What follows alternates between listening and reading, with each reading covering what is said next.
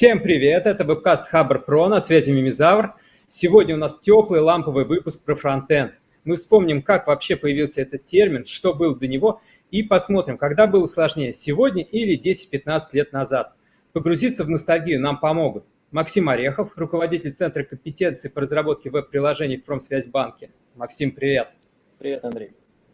И Евгений Дмитриев, руководитель разработки дизайн-системы в Иве. Евгений, привет. Привет. Мы в прямом эфире, к нам можно присоединиться в комментариях и задать свой вопрос, а запись будет доступна на основных подкаст-площадках. Поехали. И первый вопрос. Максим, а когда и как ты вошел во фронтенд? Ну, я-то вошел в 2007 году в то, что еще фронтендом тогда не называлось. Тогда это был просто веб-разработчик, э, уже не верстальщик, но еще не фронтендер. Можно сказать, да. что тогда был фуллстек. Евгений, а ты застал это время или ты раньше? Я, я, я застал это время, но так получилось, что я отчет веду, наверное, не с прихода в какую-то большую крупную компанию, а скорее с того, когда я написал что-то первое, относящееся к вебу, и это был, о ужас, 99-й год, прошлый век. Вот. Получается, что тогда это называлось, я не знаю, ну, наверное, слово веб-разработчик было действительно, но оно появилось попозже. А еще такое было замечательное слово из начала нулевых – веб-мастер. Максим, а ты вот эту эпоху веб-мастеров застал? Ну, в принципе, да. Я тогда еще был, наверное, студентом. Веб-мастеров я застал, даже немножко поучаствовал в верстке. Ну, первые страницы в HTML и CSS я, наверное, писал году в 2003. А когда вообще на твоей памяти сформировалось вот это вот понятие фронтенд? Ну, в моей памяти это примерно 15 год когда я перешел исключительно на клиентские технологии, когда я отошел от бэкэнда, перестал писать серверный код, вот тогда для меня начался фронтенд. Фронтенд-то, наверное, появился как термин несколько ранее, но для меня это 15-й год все-таки. Ну вот я со своей стороны могу сказать, что я сам попытался вспоминать и поспрашивать коллег, друзей. Вот. Самую раннюю цифру, которую мне назвали, когда первый раз услышали слово фронтенд, по-моему, был 2011 год или 2012. То есть как раз ну, те самые наши 10 лет назад. Я думаю, где-то тогда это разделение и пошло. А с чего оно началось? Как ты это увидел, Евгений? Ну, э, так получилось, что э, человек, который раньше писал условно и на PHP, и на JavaScript, стал все больше кто-то из них уходить в PHP, а кто-то в JavaScript. Вот тогда это было бэкэндом и фронтендом. Ну, были, конечно, более хардкорные вещи, ну, хотя бы Python, а может быть, кто-то и на плюсах писал. Вот, но вот э, из веб-разработчиков именно те, кто начали специализироваться на пыхе и на JS, вот они примерно в этом месте разъехались. А еще была такая замечательная штука, как Flash, и была еще отдельная отдельная каста, те, кто писал на чем-то похожем на JavaScript, это вроде бы тоже был ECMAScript, но это был ActionScript на флеше. А ты, Максим, флеш э, застал? Нет, но если вот вспоминать, э, когда я впервые перешел на фронтенд без бэкенда, это был, наверное, 12 год. Э, это было такое приложение достаточно интересное. Первое SPA-приложение, которое у меня было там, на практике э, это был фреймворк ExtJS. И если бы на проекте было два человека, один из которых бэкэндер, тогда, наверное, меня можно было бы считать фронтендером с 2012 года. Но так как бэкэндера там не было, я все-таки в роли full stack а писал отдельно фронтенд приложение и отдельно бэкэнд под него. Поэтому, да, в 2012 году действительно были технологии, которые вполне можно было назвать чисто фронтовыми. А ты, Евгений, full stack ом успел себя почувствовать? Ну, э, когда я уже скорее ушел во фронт, я узнал, что то, чем я занимался до этого, называется теперь full stack, так что в некоторой степени да. Ну и с другой стороны, я бэк не, забрасываю, тем более сейчас на новый виток все возвращается, когда там появляется там, ну, нода, когда, условно говоря, появилась, я тоже начал себя чувствовать иногда бэкэндером все-таки, уже так. Максим, а вот какие ты плюсы, минусы видел у фуллстеков? У фуллстека есть э, плюс какой? Очень простой. Когда тебе надо что-то сделать, не очень большое и сложное, и ты один. И ты в рамках фуллстека можешь э, реализовать какое-то приложение достаточно быстро. Взять какие-то базовые блоки, фреймворки, накидать что-то типа Todo MVC, и оно будет работать. Максим, Максим совершенно правильную вещь говорит. Не но, нужно договариваться. Но, но если мы говорим про enterprise, про крупную разработку, про масштабное приложение, здесь такой подход уже ну, подходит, мы понимаем. Здесь э, разделение труда, здесь отдельно фронтенд, отдельно бэкенд э, и там связки между ними. Каждый делает свое дело. Приложения сейчас стали больше, сложнее, там, в части взаимодействия с пользователем гораздо богаче. И делать это все одной головой, одним мозгом, двумя руками, ну, это будет долго. А хочется быстро, желательно бесплатно. Евгений, а ты вот по этому времени, когда все можно сделать э, было одному, не ностальгируешь? Ну, как сказать, э, у меня часто возникают задачи, где мне действительно приходится э, выступать одновременно в некоторых, ну, в разных ролях, да, и э, поэтому, скажем, задачи такие, поскольку тоже возникают, то тоски по, по тем временам все-таки ее меньше, да, потому что, ну, просто это можно почувствовать заново всегда, вот. А вот если давайте вернемся 10 лет назад, а что было самого интересного в твоей работе, Максим? Самого интересного или самого запоминающегося? Запоминающегося. Это совместимость браузеров от E6 и до какой там был актуальный на тот момент, до 8, до 9. Кросс-браузерная верстка, чуть менее запомнилась кросс-браузерные скрипты, ES5, а, появившийся тогда, не так давно. Было очень динамично, очень динамично, и э, когда ты верстал условно там в восьмом, и вроде как все классно работало, а потом оказывается, что твоим продуктом пользуется какой-то странный человек с E6. Мы его очень не любили, наверное, тогда все, всей командой. Тем не менее, приходилось э, доставать E6 и смотреть, что же там у него не так. Вот это прям до сих пор из памяти не стирается, и браузерные войны это ну, достаточно знаковая эпоха в развитии интернета, в развитии фронтенд технологий, и она запомнилась. Нельзя сказать, что я по ней скучаю, но было весело. Максима, можно я задам тебе вопрос?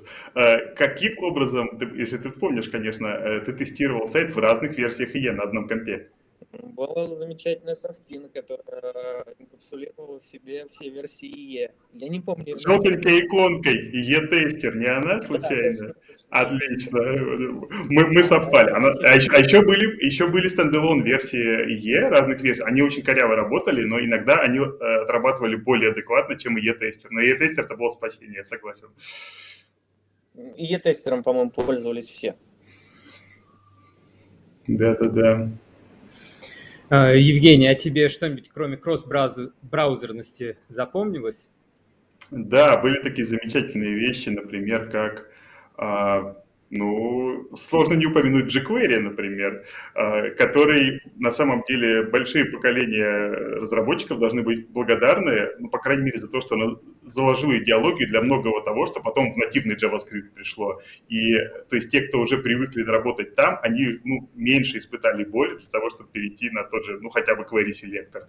Вот. А, и jQuery, собственно, он продолжает жить и развиваться, как это неудивительно, его все еще используют там на многих сайтах, хотя вроде как считается это не модным. Но вот э, тогда эта штука была просто незаменима, а сейчас ее ну, можно заменить какими-то ванильными нативными вещами. А ты, Максим, с jQuery сталкивался? Это прекрасный фреймворк. Я до сих пор считаю, что, ну, во-первых, это целая эпоха была. Во-вторых, э, это была достаточно знаковая вещь в целом вот для всей индустрии, и до сих пор, я уверен, актуальность она не теряет. То есть то, что jQuery не умер, а продолжает жить, это э, прекрасно. То есть для каких-то... Почти как формат MP3. А вот такой вопрос, э, если посмотреть эти 10 лет, вот так вот взглянуть, то что самое знаковое тогда появилось? Что вот перевернуло работу, было такой микрореволюции в жизни фронтендеров? Евгений, как ты думаешь? Ну, во-первых, у нас появился курс это возможность, э, скажем так, э, более единообразно и более безопасно работать с запросами э, между разными, ну, скажем так, серверами, да, когда ну, до, до того, как курс зашел во все браузеры, было крайне сложно наладить эту штуку ну, так, чтобы ты мог передавать элементарно данные с одного сервака на другой и загружать их во фронте. Это было непросто.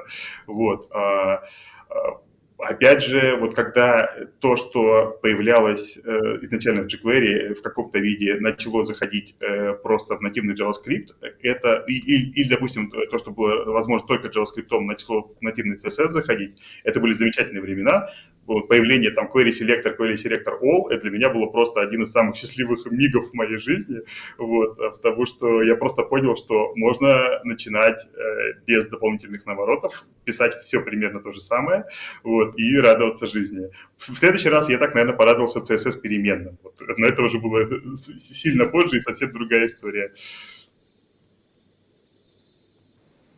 Максим, а ты про что можешь вспомнить? А, мне вот за последние 10 лет больше всего зашел TypeScript. Я считаю, что это просто бомба, а, без появления которой, наверное, многие вещи сейчас э, были бы совершенно там в другом статусе.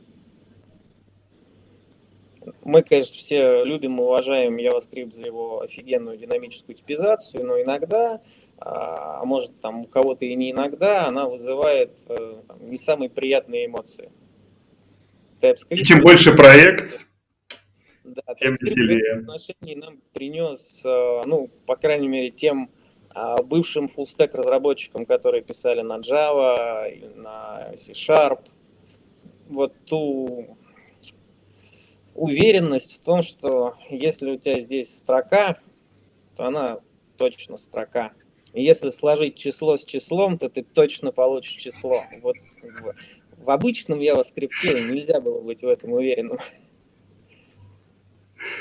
TypeScript штука совершенно замечательная. Такую же революцию, наверное, в TS в свое время, ну, с некоторой степенью, я не знаю, э, условности, наверное, только React можно сравнить, какой он совершил, потому что тот тоже во многом перевернул тогда веб.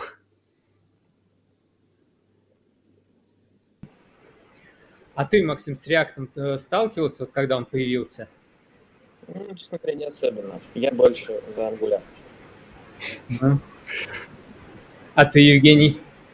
Ну, естественно, с React приходится сталкиваться в той или иной мере. Вот э, большие проекты наши вишны, по крайней мере, на React и TypeScript сделаны в основном все. Вот э, у нас в дизайн-системе тоже используется и будет все больше использоваться. Ну, естественно, там какие-то свои небольшие там pet-проекты. Вот э, в некоторой степени, на мой взгляд, React, ну Angular тоже в некоторой степени, это переизобретение того самого старого HTML из 90-х, когда мы снова все понесли в атрибуты. Вот это вот по циклу мы ходим по кругу каждый раз. Это тут, тоже некоторые из трендов развития веба, я считаю. А ты, Максим, на вот это вот движение по кругу обращал внимание? Тебе не кажется, что сейчас новое – это просто хорошо забытое старое, просто в новой упаковке? А, оно, может быть, по спирали-то идет или вот по какому-то каким-то но а, мы никогда не оказываемся на том же самом месте. Мы либо оказываемся где-то дальше, глубже, либо выше. То есть в зависимости от того, как, какая спираль визуализируется вот у вас в голове. Если вот это может быть пружинка какая-то, мы концептуально приходим в какую-то похожую область, но в целом мы уже в другом месте. Ну, вот только согласиться с Максом здесь, да, так и есть. Все новое – это хорошо забытое старое оно может быть и забытое, но старым-то оно быть не, не перестает. То есть какие-то базовые вещи мы вспоминаем. А вот такой вопрос. Давайте тоже поностальгируем. Мы поностальгировали уже о запоминающихся вещах, а о сложностях. Вот. Максим, что ты вспомнишь самого сложного? За что ты так вот хватался за голову? О боже, только не это. Я вроде не хватался за голову.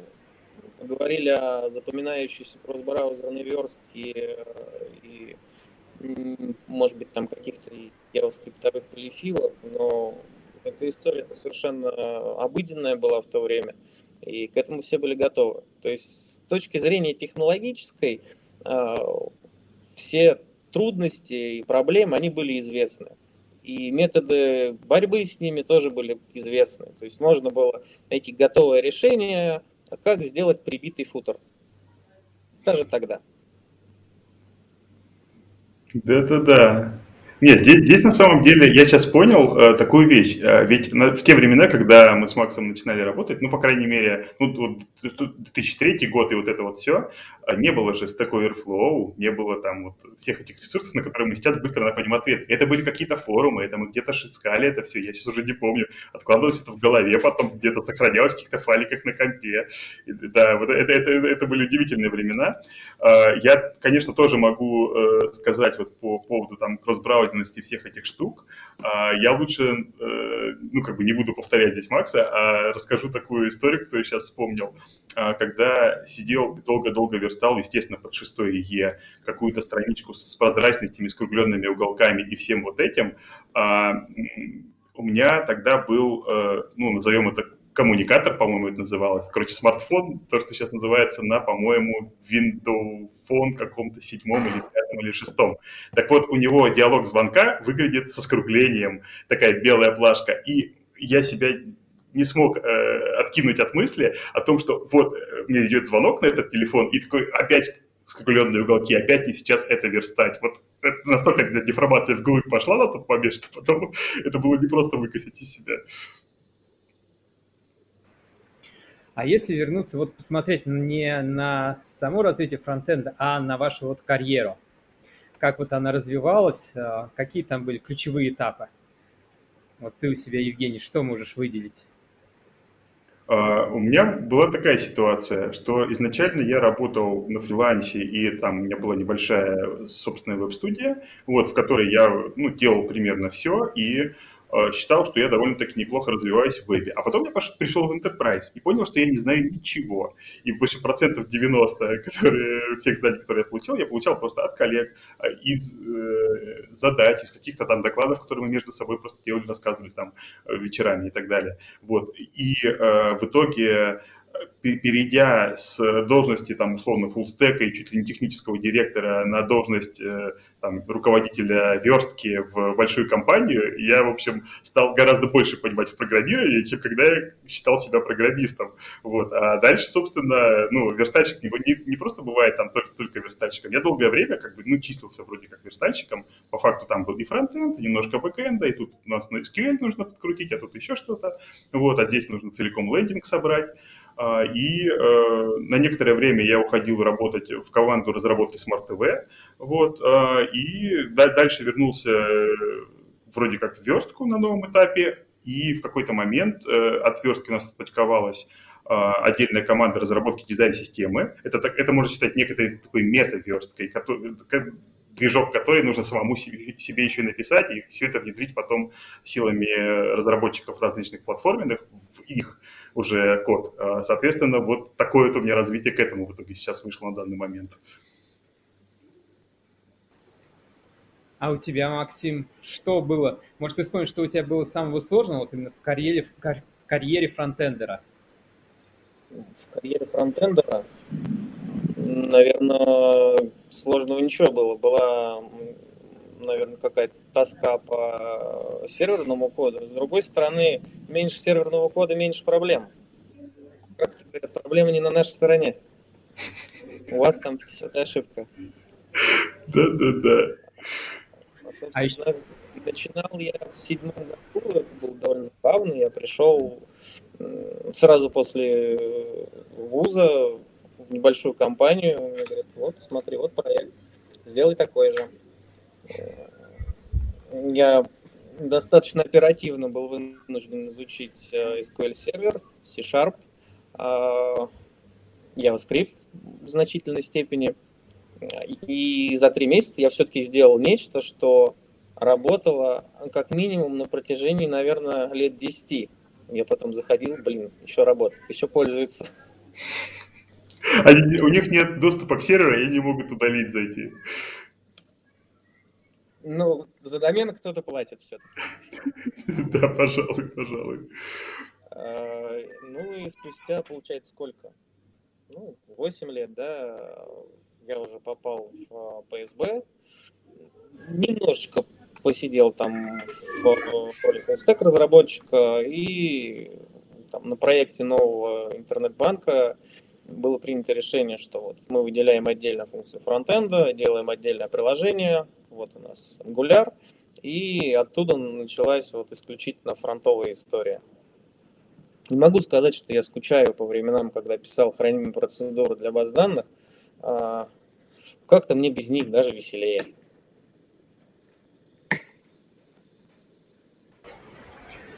В тему проблемы не на нашей стороне есть еще одна классная фраза. А, это не баг, это фича. И в ее продолжение это, это известный баг, ничего страшного нету. Вот. Да, типа, типа ты сейчас нашел баг, который у нас уже э, три года назад заведен в бактрекер, и как бы, ну, ну, ты не первый, кто его заметил. В общем, пока живем с ним, да. В целом, я вам по опыту вот хочу рассказать, бывают такие баги, которые, когда исправляешь, ну вот он три года в бэклоге провалялся, ты его исправляешь, а потом заводит обращение, у вас на сайте ошибка. А раньше работало по-другому. Нам сейчас не нравится. Мы смотрим, все по ТЗ. Потом вспоминаем, так, смотрим комит, э, исправили ошибку. Зачем? Кому это надо было? Поэтому, вероятно, если у вас есть ошибка, которая лежит в бэклоге больше года, она уже не ошибка, она уже превратилась в фичу, можете ее закрывать с резолюцией отклонено, все будет нормально, все привыкли. Да, иначе изменится поведение, и, собственно, то, что раньше было фичей, станет багом, и наоборот. Тем более через несколько лет, скорее всего, а, вы этот кусок кода переделаете, отрефакторите, и баг сам по себе растворится, останется только в комитах гита. А, в тему багов, которые стали фичами, самый, наверное, показательный пример – это Герои 3 и возможность передавать армии от одного героя к другому без потери хода. Вот, это стало такой мега-мега тактической фишкой, которую там во всех этих турнирах используют. Вот, это тоже. А я не знал, что так можно. Вот. И потом эту багу ее устранили в четвертой части. Все игроки дико по этому поводу возмущались, и в пятой части ее вернули. Вот. А такой вопрос, если посмотреть на 10 лет назад и сейчас, то когда проще было войти во фронтенд разработку? Сейчас или тогда? Максим, как ты думаешь? Я считаю, что, конечно, тогда. Потому что тот объем знаний, которые нужно было иметь, чтобы войти во фронтенд разработку, а фронтенд разработки тогда можно было считать верстальщиком. Тебе дали картинку в PSD, а мануал по HTML занимает э, буквально ну совсем чуть-чуть. То есть его можно прочитать за день, за следующий день осознать и начинать что-то делать уже. Если, конечно, эта верстка не табличная, там, там будет весело. Жень, наверное, помнит. Я, слава богу, уже нет. Меня немножечко застала эта история, но в целом, если ты 10 лет назад умеешь верстать, знаешь основы CSS, а он тогда был вообще не очень сложный, и хорошо бы, если бы ты базовые элементы э, скриптов понимал, чтобы подвесить какой-то там плагин э, jQuery на страницу и как бы отдать вот уже готовую верстку э, full stack разработчикам, которые натянут ее на шаблон. Все, ты фронтовик. Сейчас, э, ну, это уровень знаний стажера. И плюс этот стажер еще должен уметь пользоваться гитом, чего 10 лет назад не каждый мог вообще похвастаться. вообще иногда бывает и такое. 10 лет назад, 10 лет назад. Team Foundation сервер. Да, что-то, наверное, такое было. Кстати, э, к вопросу о табличной верстке. Да, действительно приходилось верстать э, именно таким образом, да. А, а, и Я скажу еще один такой момент. Она никуда не делась, потому что есть верстка рассылок. И в 2022 году рассылки верстаются, внимание, таблицами. И желательно поменьше CSS и побольше HTML-атрибутов.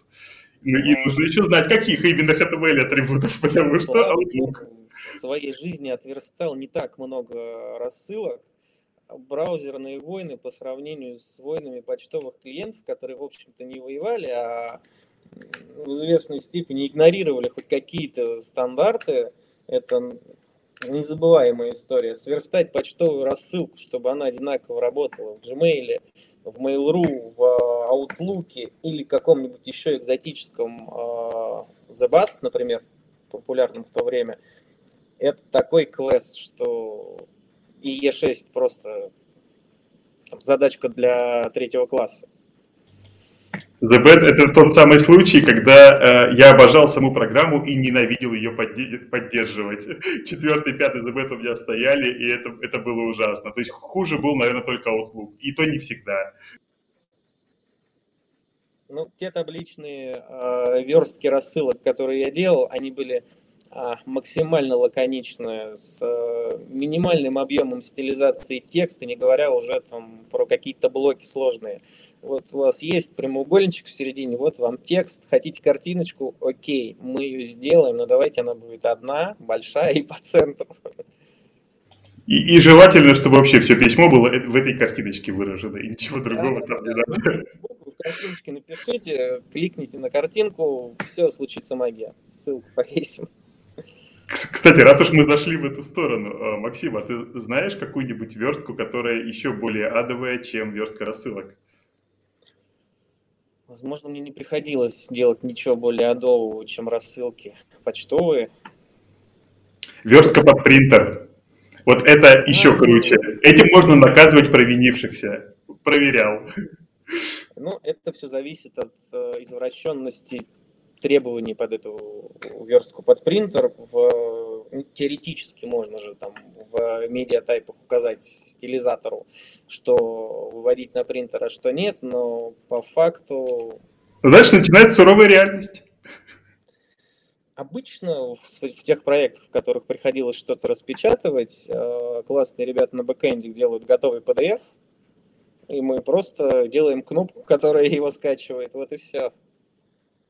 Да, это, э, это самое, э, как это, наименее ресурсоемкое решение. Тут я согласен абсолютно.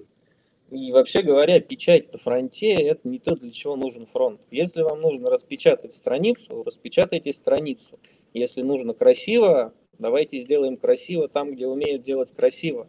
Pixel Perfect для принтера – это там, отдельный э, вид пытки для фронтовика, я считаю.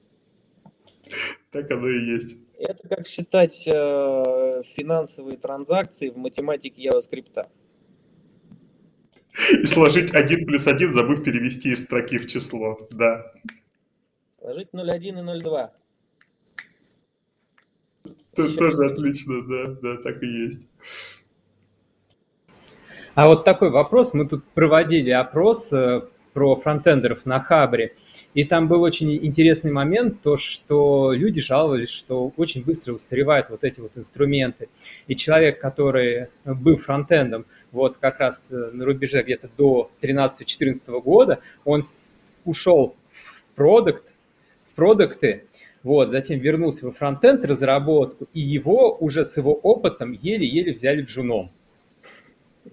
Вот с такой проблемой не сталкивались? И как вообще... Секрет очень простой. Попал во фронтенд, сиди в фронтенде.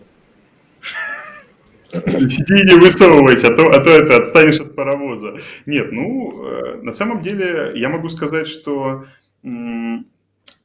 в принципе, есть же, ну, то, что называется там hard skills и soft skills, грубо говоря, это, э, скажем, возьмем такую базовую вещь, это как возможность, э, в принципе, воспринимать э, принципы работы какие-то, да, и так далее. То есть базово веб, на мой взгляд, не изменился. В нем стало очень много деталей, в нем стало очень много технологий, огромный зоопарк всего появился, да. А для того, чтобы в этом разобраться все, конечно, займет это очень много времени. Для того, чтобы осознать базу и понять, э, в какую из этих вещей э, можно двигаться, чтобы это было полезно, с кем-то там еще проконсультироваться при этом. Ну, наверное, если голова у человека все еще осталась, и пока он работал там продуктом, не превратилась в тыкву, он сможет. При, ну, вопрос было бы желание, да.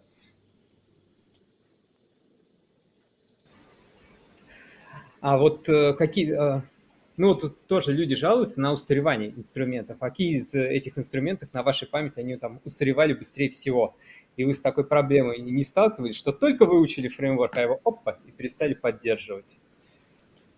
Когда работаешь в большом проекте, это, а я, я прошу прощения, вторгнулся, но я уже закончу мысль. Когда работаешь в большом проекте, а, либо ты тот человек, который не дает сразу запустить что-то большое, э, что-то новое внутрь проекта, чтобы, ну, просто все не сломать, не на хайпе, грубо говоря, не, не, не вносить эти все вещи. Вот. А либо есть кто-то, кто за тебя это подумает, смотря в какой роли в команде ты находишься. Вот это то, что я могу сказать. Это не используйте фреймворки, которые устареют. Вот и весь секрет. То есть любые. Не, не совсем. Ну, смотрите, вот все, очень просто. А, нужно вам сделать какой-нибудь проект. У вас э, есть выбор, какой фреймворк поиспользовать. Их много.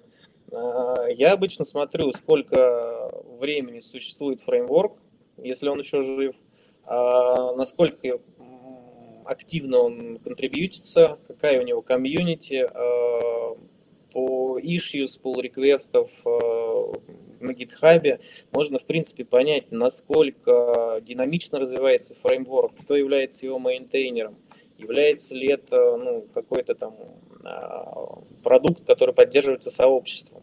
А, или у этого продукта есть какой-то maintainer в лице какой-то крупной организации и делайте выбор просто в пользу того, что, скорее всего, в ближайшие годы будет поддерживаться, будет актуально. А если у пакета 200 скачиваний в день, наверное, надо задуматься, имеет ли перспективы этот пакет. Если имеет пакета... ли смысл стать 201, да. Да, а либо имеет смысл стать 20 э, миллионов 201 с э, уверенностью того, что на Stack Overflow уже э, 300 человек спросили одну и ту же проблему, им 300 раз ее растолковали, и вы ее находите и решаете. А, поэтому вот у меня конкретно не было таких историй, когда фреймворк устарел. Была история, когда AngularJS превратился в Angular. Ну, эта история была у многих. И в то же время сами разработчики писали, что приложения на AngularJS прекрасные, если вы хотите их переписать на Angular просто ради того, чтобы их переписать на Angular, не делайте этого. А, они, конечно, лукавили, рано или поздно переписывать все равно пришлось, но в каких-то мертвых фреймворках мне вот не получилось покопаться. Я могу со своей стороны сказать э, про мертвый фреймворк э, для, э, про препроцессор CSS. То есть, как бы все знают SAS LS, а ведь был еще и Stylus, и в какой-то момент он выглядел как активно развивающийся, он туда активно контрибьютили, по-моему, даже кто-то крупный его поддерживал, но я могу ошибаться. Вот. И в тот момент, когда мы его затащили в проект, это все отвалилось, он перестал поддерживаться. И в итоге, ну, как бы вот э, приходится выпиливать такие вещи, потому что просто они имели развитие в какой-то момент, но потом его теряют. Вот то же самое э, поддержка какой-то крупной компании, она может оказаться мнимой. Например, там некоторые вещи, которые вроде как какой-то из разработчиков Facebook делал, и вроде как это было поддержано Facebook, оказалось, что таковым не является, и там один мейнтейнер, которому надоело этим заниматься. Я забыл, я забыл про какой конкретно э, либо это, это, эта история, но она точно была и проскакивала там где-то несколько месяцев назад было такое что-то. Вот, э, так что действительно то, о чем Макс говорит, это важные показатели, которые э, позволяют определить, э, собственно, стоит ли задумываться над том, что это тащить, но э, как абсолютно истину, конечно, их нельзя рассматривать, потому что может оказаться, э, что ты ошибся просто. А если в целом посмотреть, то куда в целом движется фронтенд разработка? Будет ли расти число фреймворков? Я думаю, что в целом а, число наиболее востребованных фреймворков расти не будет. Будут появляться новые. Возможно, лидеров будут э, двигать с их места. Возможно, рано или поздно вместо Angular появится что-то более интересное. Или когда-нибудь э, вытеснит кто-то с этого места React. Но я считаю, что на рынке, вот в крупном enterprise, да, э, большого количества фреймворков не нужно. Есть э, вот те, что сейчас э, активно использующиеся, это Angular, React, Vue, ну, светлый еще может быть в какой-то степени. И они успешно решают, в принципе, любой спектр задач. И даже более того, мне кажется, избыточным. Тем не менее, э, вот они есть, и появление нового какого-то фреймворка, а он, несомненно, рано или поздно появится, потому что рано или поздно кому-то перестанет нравиться что-нибудь в Angular, что-нибудь в React, и придут ребята скажут, смотрите, мы объединили все лучшее и э, ушли от всех проблем всех этих фреймворков. Вот, вот у нас теперь есть серебряная пуля, э, давайте все ее использовать на продакшене. Взлетит оно или не взлетит, никому не известно. Но индустрия в любом случае будет двигаться куда-то в этом направлении, и новые фреймворки появляться будут. Ну, я со своей стороны могу добавить, что это, в принципе, ну, мне кажется, очень даже вяжется с тем, что Макс сказал сейчас, э, о, том, что, в принципе, ну, фреймворки, во-первых, они бывают, конечно, в разных э, областях, да, есть там, условно, те же самые препроцессоры CSS, да, есть, есть э, штуки, которые делают SPA, да, вот то, что Максим сейчас перечислял. Ненормальной является ситуация, когда есть один единственный фреймворк, который выполняет все задачи. В этом месте он теряет конкуренцию и перестает развиваться так, как он мог бы развиваться. Да? Это вот была ситуация ноты, пока не появились там допустим, IO, э, пока не появились, э, пока не появился Dino и так далее, да, вот как только появляются конкуренты, главный монстр, который сидит на троне, он начинает как-то шевелиться и развиваться. Поэтому идеальная ситуация, это когда в каждой, в каждой отрасли, в, каждой области использования есть 2-3 хороших таких конкурента, которые более-менее там, ну, на равных или почти на равных конкурируют и помогают друг другу развиваться, перенимая какие-то фичи друг у друга.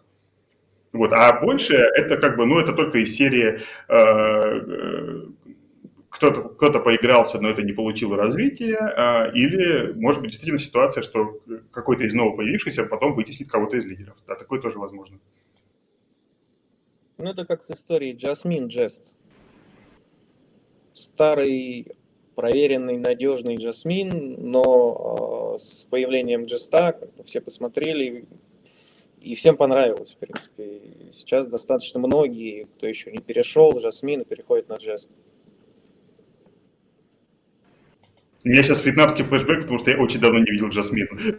Пока ты не сказал, я даже не, не помню, что мне приходилось с этим работать, да. Он есть. А вот э, нас тут в комментариях просят вернуться на 10 лет назад и спрашивают, какими IDE вы пользовались 10 лет назад? Ну, Microsoft Visual Studio. Я же full stack. Uh, у меня был замечательный, uh, как это, путь развития. Я, во-первых, uh, как нетипичный разработчик из 90-х, я никогда не писал код просто в Notepad. Вот. И даже в Notepad++ я тоже не писал код. А, почему-то у меня сразу появился что-то вроде какой-то был PHP Edit, немножко я пытался поглядывать на ньюсферу в тот момент, а потом в моей жизни очень надолго и всерьез появился Комода Edit, Комода через Кей. Вот. А у него была еще э, платная версия Комода IDE, а, и из платных фич там была возможность пользоваться гитом. Вот. На тот момент, когда он только появился, я еще не знал, что такое гит и зачем мне это было нужно. А, как бы в какой в тот момент, когда уже я понял, что без гита жить нельзя, ну, уже тогда перешел на PHP Storm. И внезапно в нашу жизнь ворвался VS Code, и мы снова как бы сидим на Visual Studio в итоге. А вот еще, если взглянуть на 10 лет назад, смог бы сеньор 10-летней давности потянуть сейчас на джуниор разработчика? А сеньор какой? Ну, например, который, вот предположим, к тебе приходит человек и говорит, я 10 лет назад считался сеньором-разработчиком в, в фронтенде, который только появлялся. Он лжет. Не было тогда ни сеньоров, ни фронта. Не было фронтенда. Сеньоры были, фронтенда не было. А, я ну, на сто процентов уверен, что нет, джуниором он, конечно, смог бы быть, потому что талант, как говорится, на то и талант. А, сеньор 10 лет назад, тем не менее, должен был понимать, что такое базовые принципы ну, ООП, архитектура, шаблон проектирования. Это то, что было нужно 10 лет назад на бэкэнде, и это то, что, может быть, удивительно, но необходимо сейчас и на фронте. То есть на фронте уже недостаточно просто знать, как работает JavaScript. Э, сейчас нужно иметь фундаментальные знания теоретических основ программирования, э, понимать, что такое алгоритмы, как их правильно проектировать, как правильно проектировать архитектуру. Потому что приложение сейчас и приложение тогда э, по уровню взаимодействия с пользователем, конечно, они продвинулись там на порядке тот объем интерактива, который у нас сейчас есть на сайтах, тот объем функционала, который сейчас есть в приложениях, он э, увеличился просто в разы. И, соответственно, если вы э, лапшой напишите 2000 строк кода, а я, скажу вам по секрету, я видел такой файл, там было чуть больше 2000 строк кода, а работать с этим будет просто невозможно. Поддерживать это будет, ну, прям больно и печально. В продакшене э, искать ошибки, когда они будут возникать, это просто кошмар. Поэтому сеньор, э, ну, будем называть его веб-разработчик десятилетней давности, э, вполне мог бы быть женом сейчас. И более того, перспективы его профессионального роста до медла, до сеньора – они достаточно хорошие, потому что фронтенд, э, нынешний от фронтенда десятилетней давности, отличается, наверное, тем набором технологий, то есть просто объем спецификаций а, тогда и сейчас, который нужно было знать, уметь и понимать, э, он больше. А фундаментальные основы, они остались. Просто поверх той же самой базы наросло гораздо больше вот надстроек, деталей различных э, и так далее. И плюс, на самом деле, сейчас вот современному, наверное, фронту э, ну, важно понимать не только принципы программирования, но и в некоторой степени э, принципы работы HTTP там, и так далее. То есть, потому что вообще возникают там, не знаю, бэкэнды for frontend э, и всякие такие штуки, и зачастую фронту иногда приходится в этом активно участвовать. Ну, в общем, э, JavaScript пустил свои корни в те места, где его раньше никто не ждал. Вот. А, но я абсолютно да, согласен, что э, при должном желании и мотивации, э, в принципе, человек, который тогда был э, как бы в теме, да, но он сможет подхватить уже новую волну, даже если он надолго отворачивался. А вот такой вопрос, вот что для фронтенд-разработчиков сейчас э, важнее, если вот человек приходит в компанию, на что вы будете смотреть? На вот эти вот базовые знания, знания основы или вот на знания каких-то конкретных э, фреймворков? Ну, давайте я попробую сказать. Э, во-первых, э, ответ на последний вопрос, он зависит от того, насколько быстро человек должен влиться. Если он, условно говоря, всегда работал на ангуляре, да, а тебе нужен вьюшник, ну, наверное, через некоторое время он разберется, но на Angular он все равно как бы быстрее будет писать, да. И если же тебе э, нужно, как бы, чтобы человек был хороший и э, в нем чувствовался потенциал к развитию и к, э, к изучению нового, э, но при этом тебе не горит, чтобы он прямо сегодня уже сделал первый свой релиз, условно, да, и, и там и, и замержил там 10 тикетов, которые его ждали все это время, пока собеседовали, вот, а, то, э, в общем-то, э, не, не, не важно, что он знает прямо сейчас, важно э, уверенность в том, что он узнает все то, что надо. Вот, что он не будет говорить, ой, это, этому меня не учили, этому не приходили, а это нам не задавали. Вот, чтобы такого не было.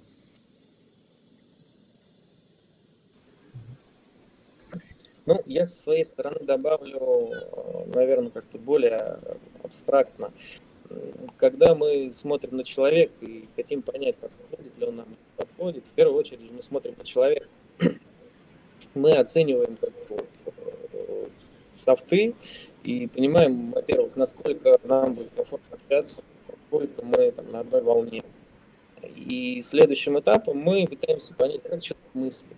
То есть э, те знания, которые э, может иметь разработчик, это вопрос, наверное, чтения, запоминания каких-то спецификаций, чтения документации, там, остатков в голове, каких-то следов, каких-то ознакомлений с документами про JavaScript, про SCSS, про сетевые протоколы, про то, как работают pipeline ы, сборки и все остальное. Там, автотесты, не автотесты, архитектура. Это все важно. Это все можно изучить. А, если там, знаете, есть склад мышления, да? математический склад мышления, есть аналитический склад мышления, есть а, такие творческие склады мышления. И для разработки все-таки это, ну, это с какой-то точки зрения искусство, но все-таки в большей степени, наверное, это наука. И если к нам приходит человек, кандидат наук, то мы в значительной степени можем предположить, что даже если он программированием никогда не занимался, то, наверное, для него это не будет большой проблемой. А если к нам приходит художник э, или композитор, здесь уже вопросы. Как человек, он может быть классный, но если дать ему простейшую алгоритмическую задачу, он может на ней зависнуть.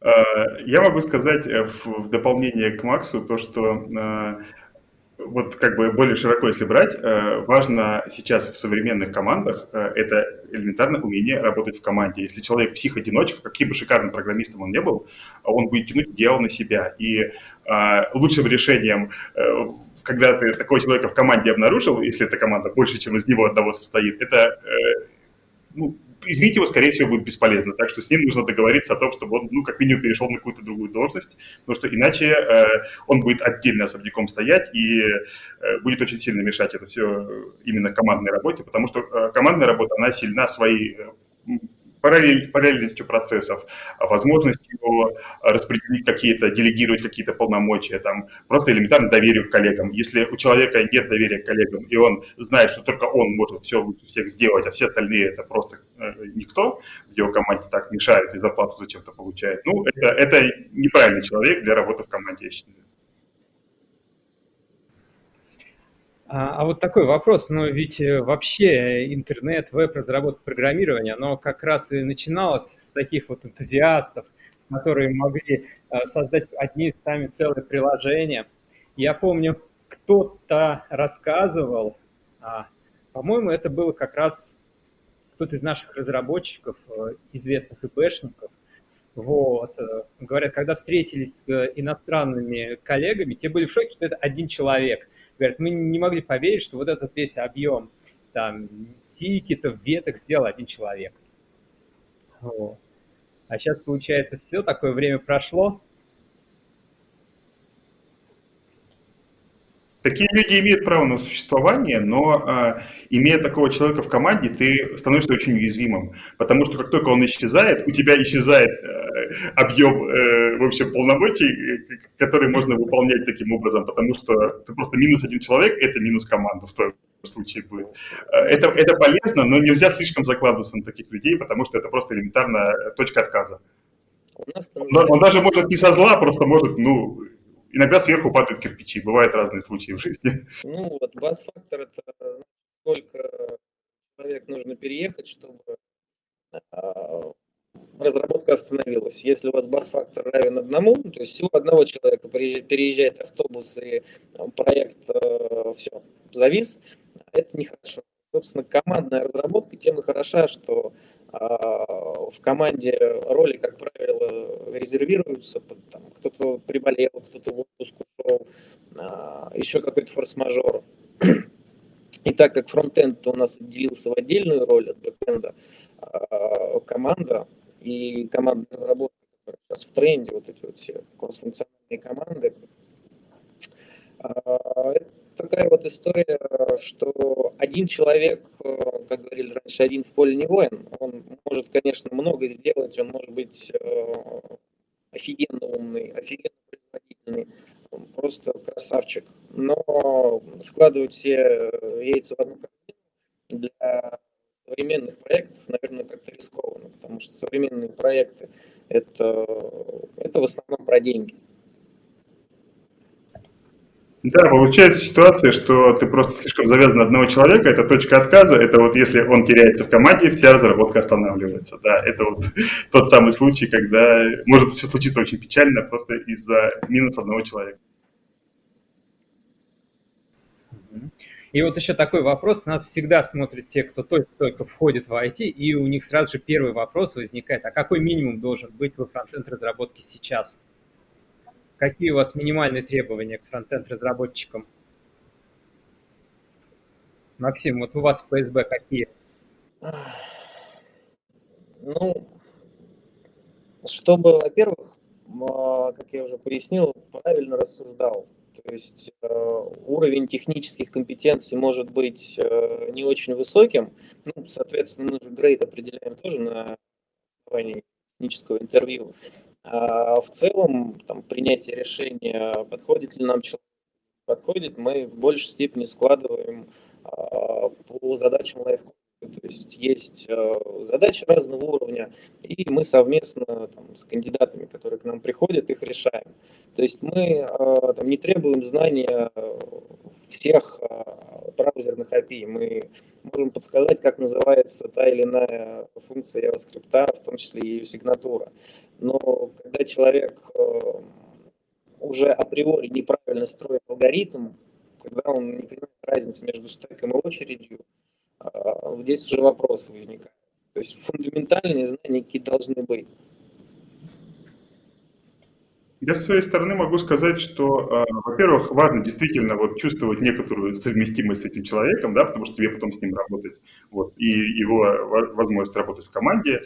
Э, это не обязательно должен быть опыт работы в команде, потому что приходят и джуны, да, которые вот они только-только после курсов. На курсах тоже бывают, конечно, командные там занятия, но это все равно немножко другое должна быть голова на плечах, э, даже если э, человек э, в данном случае не имеет каких-то там огромных знаний, да, он должен уметь мыслить, он должен уметь решать задачу даже неправильным путем, может быть, там не самым оптимальным, да, но при этом он должен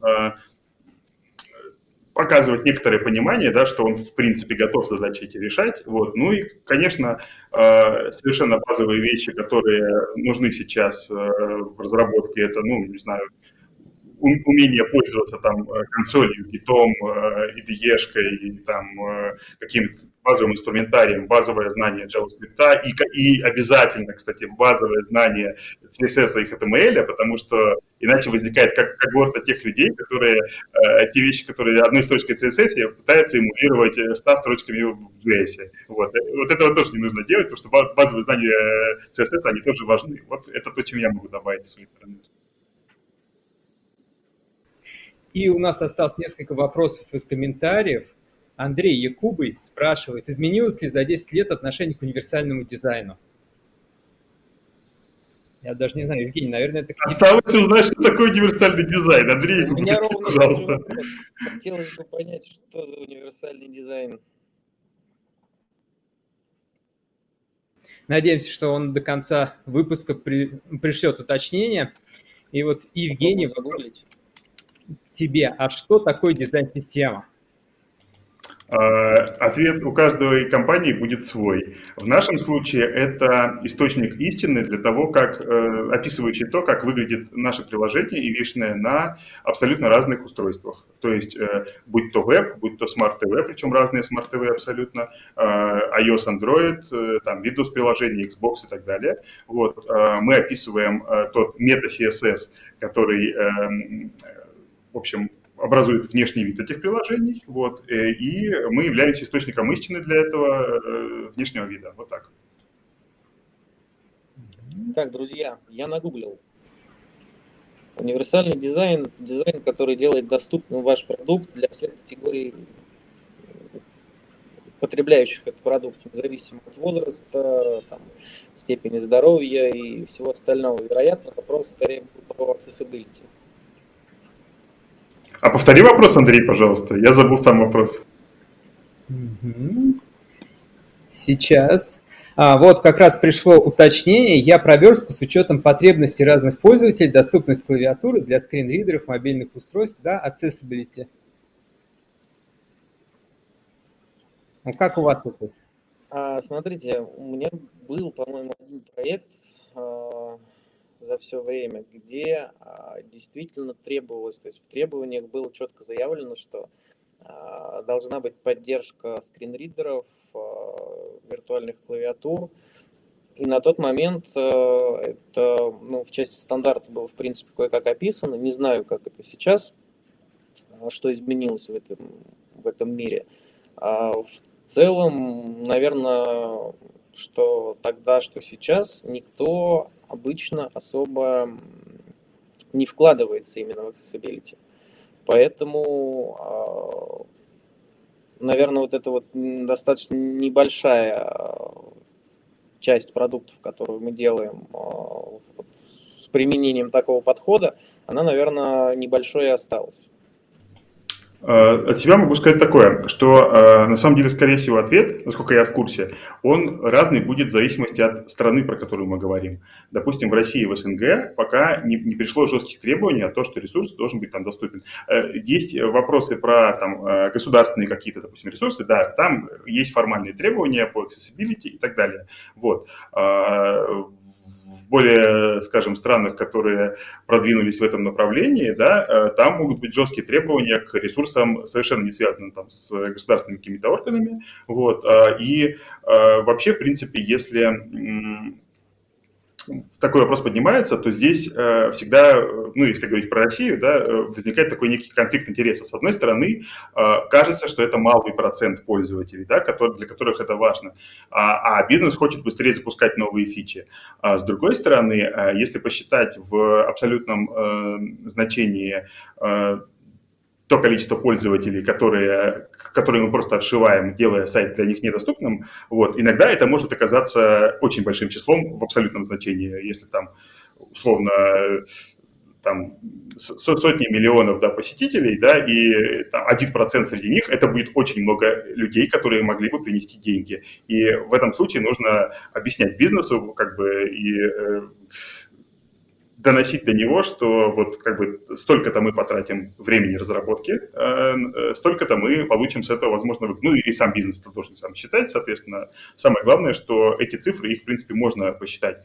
А с точки зрения развития этих технологий, технологии эти стали сейчас более развиты, чем 10 лет назад, однозначно. Вот. Э, даже вот я говорю сейчас как представитель онлайн-кинотеатра, да, в общем, пользователи слабовидящие или даже слепые, они могут смотреть кино, как бы это странно не, не выглядело. Вот, а, и в, в онлайн-кинотеатрах, в принципе, можно настраивать таким образом, чтобы э, они, допустим, слышали звук, и автоматически им при этом а, в другое ухо диктовалось, что сейчас происходит на экране. Технологии уже дошли до этой стадии, вот, и поэтому, если он может все это сделать, он может купить фильм, он может э, там э, добиться того, что стать подписчиком, э, и у него есть деньги, есть желание в таком формате смотреть фильм, а мы ему отрезаем просто потому, что кнопка не имеет там нужного area атрибута, и он не может поэтому купить этот фильм. Это, на мой взгляд, может быть непродуктивным. Вот, поэтому я считаю, что будущее все-таки за тем, что интересы всех людей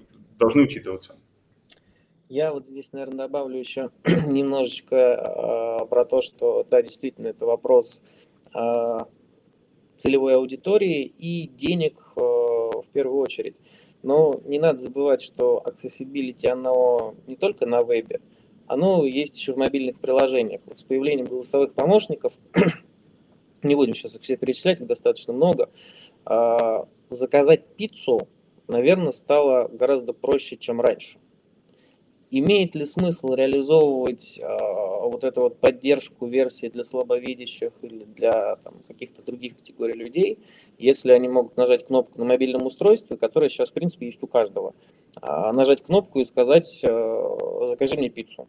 И заказ будет сделан, э, оплачен, и курьер приедет, все будет классно. Сколько сможет заработать на внедрении вот поддержки accessibility там, маленькая пиццерия, вопрос, э, который нужно считать. Ну да, да, конечно, это для, каждой, для каждого бизнеса будет индивидуально, но еще раз напомню э, одну такую ключевую вещь, что появляются э, государственные требования к сайтам, и в том моменте, когда штрафы начнут превышать э, потребности на то, что это все-таки внедрить, ну, видимо, в этот момент все-таки кто-то начнет внедрять. Но пока до России волна настолько это не докатилась еще. Это Я да. думаю, что если волна докатится, то на всех сайтах, вот как вот с уведомлением о включенных кукис, появится кнопка версия для слабовидящих, которая будет подключать взять другой стиль с контрастными цветами и увеличенным текстом. На этом можно будет считать требования регуляторов формально выполненными, и все будет хорошо. Да, скорее всего, так и будет. Я могу предположить именно этот вариант развития. И это был последний вопрос из комментариев. Все, ребят, Евгений, а, Максим, огромное спасибо. С вами был Хабр. Оставайтесь на связи. Всем хорошего вечера. Пока-пока. Счастливо.